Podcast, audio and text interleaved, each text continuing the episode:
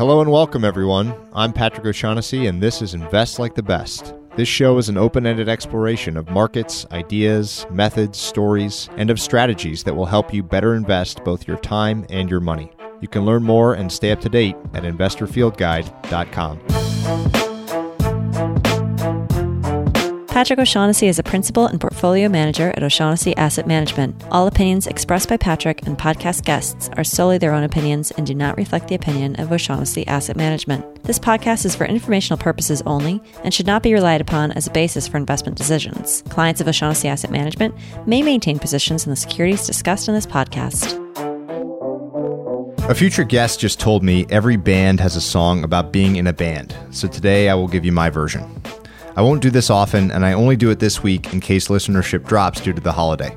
I didn't want any guest to have a smaller than normal audience. I've now been doing this for almost one year and have learned a tremendous amount. Since the whole idea behind the show is to learn in public, I'm going to share a few of the lessons I've learned with you today.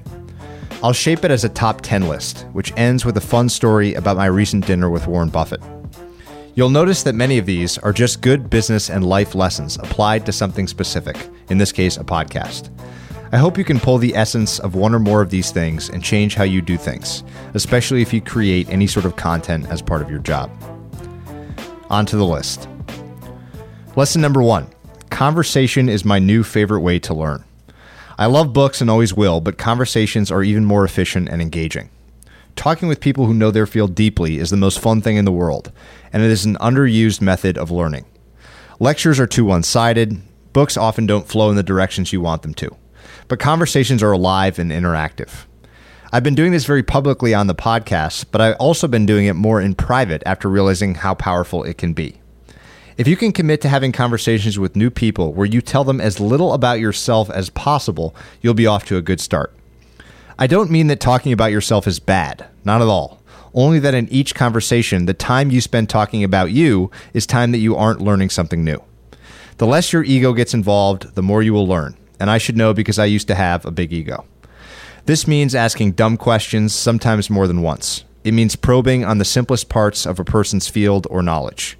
As everyone knows, it is fun to explain something you love to people that don't know as much about the topic in question as you do, but who are eager to learn. So it logically flows that you should want to be the less knowledgeable person in most conversations. Now, if everyone took this tact, things would be a mess, but I wouldn't worry too much about that. One side effect of learning to ask good and interesting questions is that you realize how rarely anyone asks you good or interesting questions. An example of why it pays to remove your ego. A month ago, I didn't know anything about what a cryptocurrency token was. Now I can have a fairly in depth conversation on the topic because I made small incremental improvements across 10 different conversations.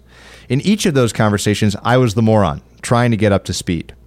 The more times that you're willing to be the idiot, the faster you will learn. It's a pretty cool formula when you think about it 10 times the idiot, one time the relative expert.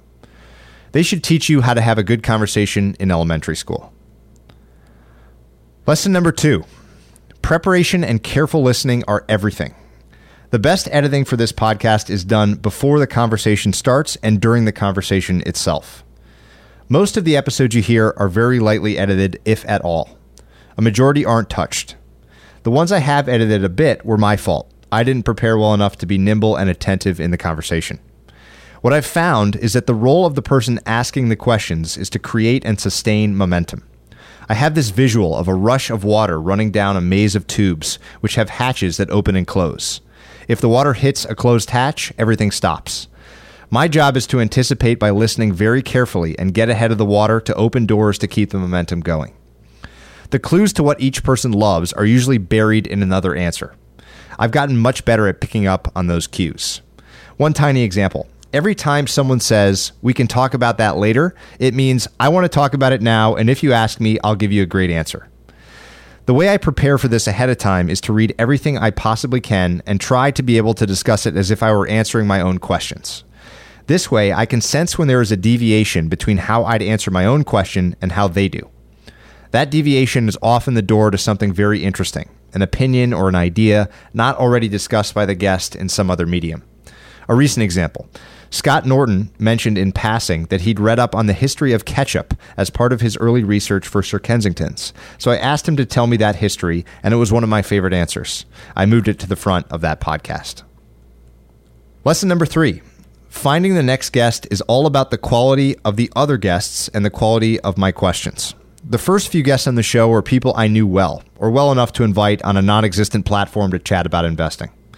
But in the majority of the conversations, I was meeting the person for the first time 39 of the 47 guests, to be precise. That means that almost all these wonderful conversations started because someone else introduced me to the guest and to their ideas. They introduced me because of two things. Either one, they liked being a guest themselves, or two, they liked listening to the show.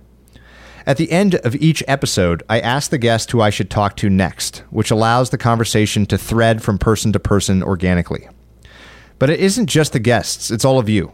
I am grateful to everyone who devotes their time to listening to this show and for all the thrilling and often random connections it has created in the real world. One example here Brian Bares of Bares Capital Management emailed me offering to connect me with Will Thorndike. Will is the author of one of my favorite books, The Outsiders, and was near the top of my wish list. But I had no connection to him whatsoever, and then one just appeared. Brian has also connected me with another guest who you'll hear from soon. Because of his kind outreach, I now know more today. This has happened many times. If you are listening and know someone fascinating, please send them my way. Quick sidebar here. If you are someone whose job it is to book podcast guests, please stop emailing me. Not that you're listening, anyways. The network effect is what drives this show's success. I just happen to be sitting in the central node of this particular network. The more listeners, the more connections, the more connections, the more great conversations you'll hear. It's a clear, virtuous cycle.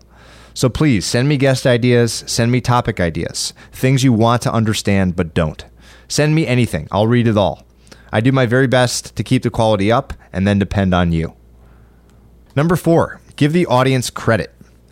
There have been few conversations, the recent one with Michael Mauboussin comes to mind, that have been pretty complicated.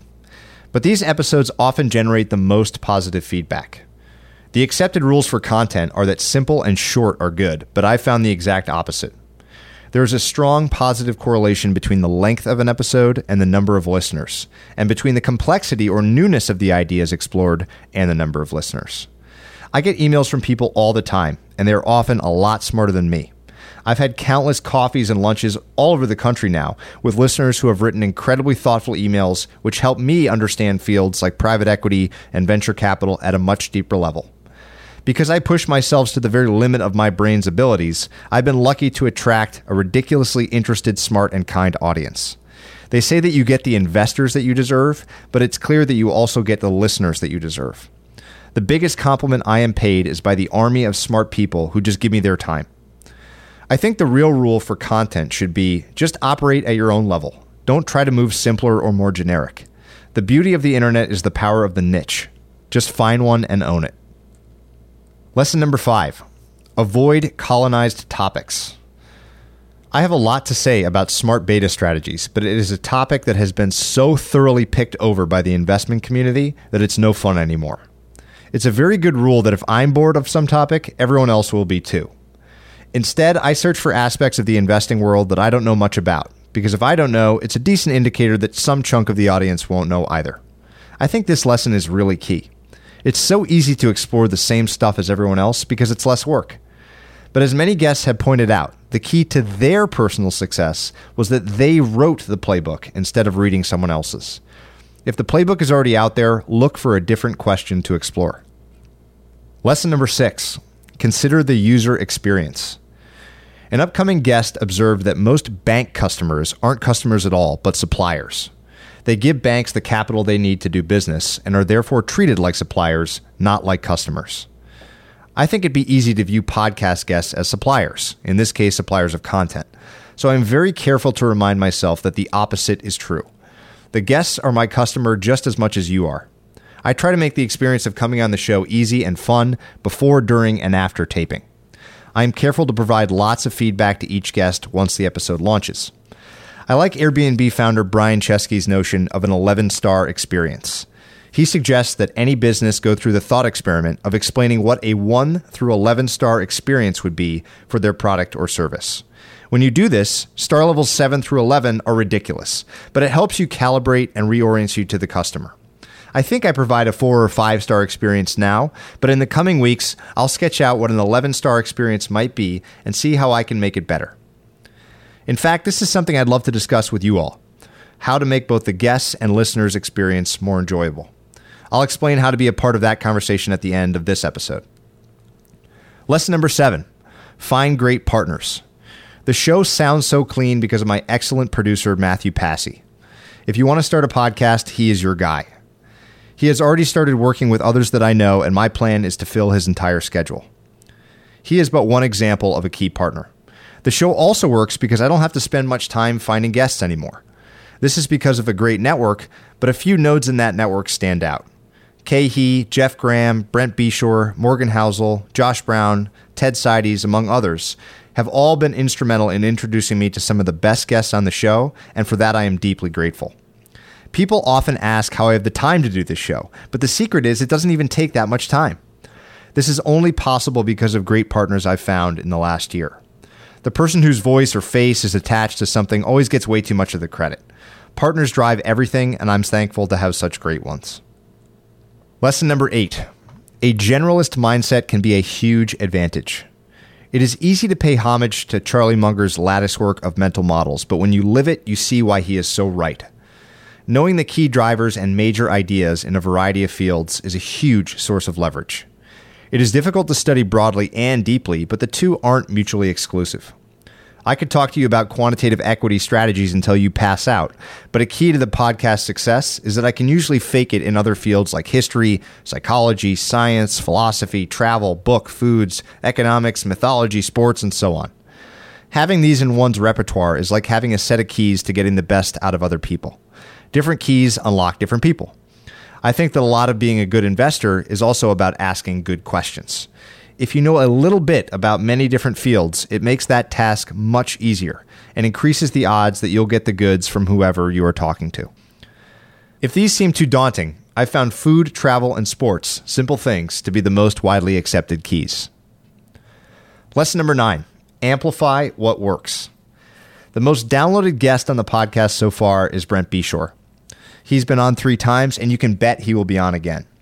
The second most downloaded is Michael Mauboussin, also a repeat guest. Andy Rachleff told me that one of his best business lessons is that you learn far more from success than from failure, and that you should use success as a compass. Drive hard in the direction of what works rather than trying to shore up weaknesses. If something is working, more of that thing or a better version is likely to work too. But a better version of a failure is still likely going to fail. A lesson within this lesson. This is all even more true for unexpected successes. Brent is now a close friend, but I didn't expect him to be the most popular episode. This has been a recurrent theme in my conversations on venture capital. It is usually the thing you didn't expect which yields the biggest payoff. When something is expected or obvious to you, it's expected and obvious to others. That means competition. If Brent had been on 10 other podcasts before mine, the results would have been very different. Instead, Brent opened my eyes and about 100,000 other sets of eyes to a fascinating new area of investing. The 10th and final lesson don't expect anything in return. People always ask me what my goal is with this podcast. The answer is very simple none. I don't expect to get anything out of this other than the conversations themselves. The means and the end are the same. This is so important to me. When the process itself is the goal, magical things tend to happen. When I have a guest on the show, it's like buying a call option. Actually, it's better because I'm not even paying for the option. Instead, the option is purchased through a conversation. It's free and highly enjoyable for me. The beautiful thing about call options is that the potential upside is enormous, but the downside is very limited, or in this case, close to zero. Investors everywhere hunt for asymmetric outcomes low downside, huge upside. And that is exactly what I've found this podcast to be. The second best compliment I get is from guests who often tell me that the podcast generated a bizarre amount of inbound feedback or even opportunities that they never expected. They always use that word, bizarre. I don't expect anything in particular to happen, but now I know that crazy things just will happen. It's hard to escape the most obvious examples, so let me tell this story in closing. The entire podcast began because of a rule of mine When I read an interesting book, I email the author and ask them to lunch. I emailed Jeff Gramm about a year ago after I read Dear Chairman. We got lunch and we hit it off. We hatched a plan to record a conversation, and that was the beginning of the podcast. Very simple. Six weeks later, the same strategy paid off again. I met and recorded an episode with Ted Seides on hedge funds after reading his book. Now, we give Ted endless grief for his losing bet with Buffett, but I've learned so much from him about all corners of the investing world. He quickly became a friend and confidant.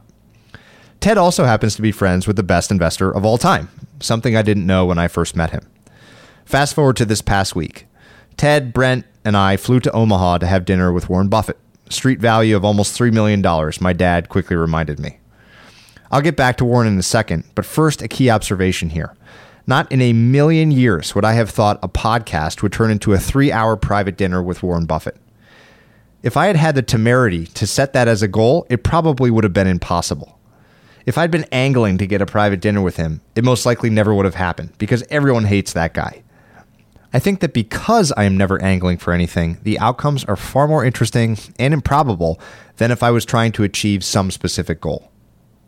Another thing, the best thing about the dinner wasn't even that it was with Warren, but that it was with Brent and Ted, who had become such close friends, and the chance to meet Todd Combs, who was fantastic. Now back to Warren. He's incredible, kind, sharp, funny as hell, and relaxed. Early on, he said to us, Do you know what it says on Wilt Chamberlain's tombstone? It says, Finally, I sleep alone. We spent the first hour talking about college football. He could be a football color commentator. The amount of facts and dates and people he was throwing at us was staggering. And I know a lot about college football. I went to Notre Dame, and he had five Notre Dame specific stories that were some of the best I'd ever heard. He told me he once got through to a Notre Dame captain by calling his dorm room. He'd heard the player was a big Buffett fan, and he'd called the kid, and he was awestruck. The reason for his call was an offer two stock picks in exchange for Notre Dame's playbook in the upcoming game against Nebraska. Now, I don't idolize people, and I never will, because idols are just people like anyone else. What was most refreshing about this dinner was realizing that Warren is just a person too. An exceptional one, but still a normal person. One that wants to shoot the breeze, tell stories, tell jokes, and learn about you. Knowing that even the greatest investor of all time is just a person is so reassuring. It makes anything seem possible. I'll keep most of the details of the dinner to myself, but suffice it to say it was something I'll never forget. But, and this may be more important, it was also something I never expected. If you can find some way to give back to other people which they enjoy, and do so without any expectation of a return, you'll be so happy and great things will result. It has worked for me, and I'm sure it will work for you too. So, those are 10 of the many observations and lessons I've learned so far. And here's a bonus there's room for a lot more. In the coming year, I plan on experimenting with lots of ways of bringing this community together, digitally or in person. If you're interested in being more involved in the podcast in general, stop by investorfieldguide.com forward slash frontier to learn more and get involved. As always, thank you so much for your time. Thank you for listening and have a happy 4th of July. Hey everyone, Patrick here again. To find more episodes of Invest Like the Best, go to investorfieldguide.com forward slash podcast. If you're a book lover, you can also sign up for my book club at investorfieldguide.com forward slash book club. After you sign up, you'll receive a full investor curriculum right away, and then three to four suggestions of new books every month. You can also follow me on Twitter at Patrick underscore Oshag, O S H A G. If you enjoy the show, please leave a quick review for us on iTunes, which will help more people discover Invest Like the Best. Thanks so much for listening.